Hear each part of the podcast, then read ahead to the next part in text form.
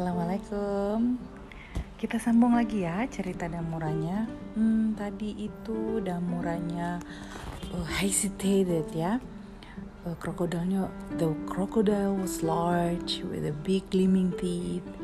Still better not to be eaten by crocodile than to return home without the sarung. Jadi damuranya tuh oh, masih punya pilihan ya nggak apa-apa lah mendingan aku dimakan krokodil aja daripada aku pulang ke rumah gitu ya Okay, so hold on tightly, Damura, the crocodile called as it flicked it along leathery tail and dive under the water. Oh, krokodilnya masuk ke dalam air.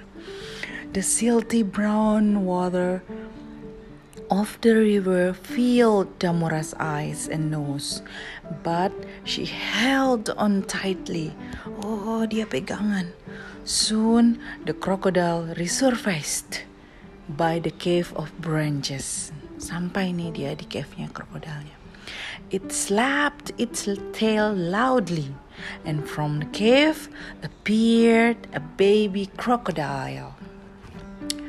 Damura, if you sit here and mind my child, I will find the lost sarung for you, the crocodile said. Damura nodded, and for the second time, the crocodile disappeared beneath the surface of the river. Damura sat down by the baby crocodile, who curled up alongside. She began to sing the baby songs of the river and sea.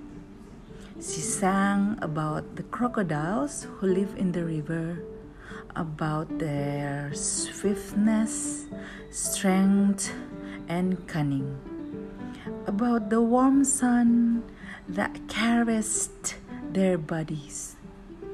She sang of the sweetness of the baby crocodile, and finally, the baby crocodile fell asleep. Ah, Damura, you have taken good care of my baby, came the voice of the mother crocodile, and I have found your sarong. Sure enough, there in the crocodile's mouth was the sarong. Damura thanked the crocodile. From your mouth comes only sweetness, replied the crocodile and I will make it sweeter still. Drink from the river, Damura, and speak to no one until you reach your home. Damura did as she was told. Then the crocodile carried her back to the bank where her basket stood. Nah, dia di bawah lagi ke pinggiran sungai. Ini bank itu river bank ya, not bank when you save the money. Oke. okay? Oke. Okay. Nah, dia bawa Damura ke tempat dia uh, membawa basket studnya ya. The washing all clean, dry and neatly folded. Wah, semua pakaiannya sudah bersih, kering dan sudah dilipat. Damura hurried home. Just as she was about to explain why she was so late, gold coins showered from her mouth to the floor. The stepmother and her father listen, listened in amazement as Damura told them of her adventure. Oh, the stepmother resolved to send her own daughter to the river. Nah, ibunya udah mulai kepikiran nih wah Kak Anu dapat emas banyak sekali hmm, aku mau suruh anak perempuanku yang satu deh untuk ke sungai The next morning, the stepdaughter took the basket of washing, washing down the river. She was a lazy girl, and for the time she sat on the banks of the river, playing with her hair. After a while, she picked out her mother's finest sarong and hurled it out into the middle of the river. Then she began to walk downstream. The branches caught on her blouse and snagged in her hair, and she cursed the river that the trouble it was causing her. Scratched and disheveled. She sat down and began to cry. Why do you cry? came a deep, watery voice. Is the sea not salty enough? Why shouldn't I cry? The stepdaughter snapped back at the crocodile. Look at my clothes. All ripped and ragged, and my skin, ah, oh, all speckled and lumpy with mosquito bites. And look at me, forced to walk along this river to find my mother so wrong. Do not speak so unkindly of your fate. It will help you if you will help me, replied the crocodile. Just climb onto my back.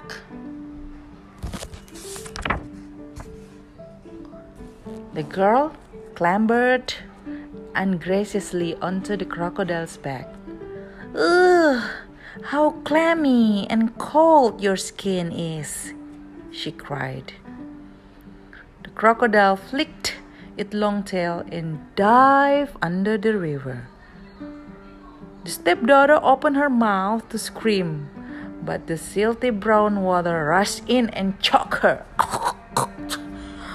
Spluttering and cursing, the girl surfaced on the crocodile's back outside the cave of branches.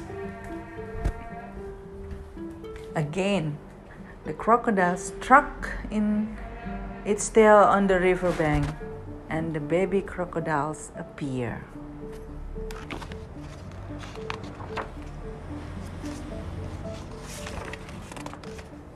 If you will, sit here and look after my baby. I will go and look for your sarung, said the crocodile. Then it disappeared back into the river. Horrible lizard, hissed the girl as he pushed the baby crocodile away with one foot. You stay away from me, you nasty, slimy creature. The stepdaughter perched on the rock where the baby could not reach her and begin to sing. But her songs were bitter, full of complaint. The baby crocodile began to wail and call for its mother, who immediately surfaced from the river, the sarong wet and limp in her mouth.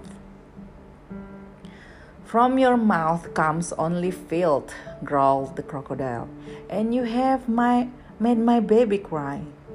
Drink from this river to wash those foul words away, and mind you speak to no one until you reach home. The stepdaughter took a small sip from the river, then snatched the sarong from the crocodile, scrambling back along to the bank to the basket of washing. She found that it had been tipped over and the clothes were soiled and wet. Angrily, she stamped home. Eh? As she stumbled in through the door of the house, she was greeted by her parents and the head of the village. The girl was scratched, ragged, muddy and wet. And when she spoke, not gold but rocks fell from her mouth. Damura hurried from the kitchen to take the basket of soiled laundry and from her sister and to comfort her. To comfort her. The village head looked at the stepdaughter with surprise and at Damura with admiration. Then, turning politely to the parents, he exclaimed, What beautiful daughters you have! I would be most pleased if you would all attend a feast that I am holding in my son's honor. From the next week, there was nothing but talk of the feast. Nah, bersambung ya. Sampai jumpa di episode 3. Don't miss it.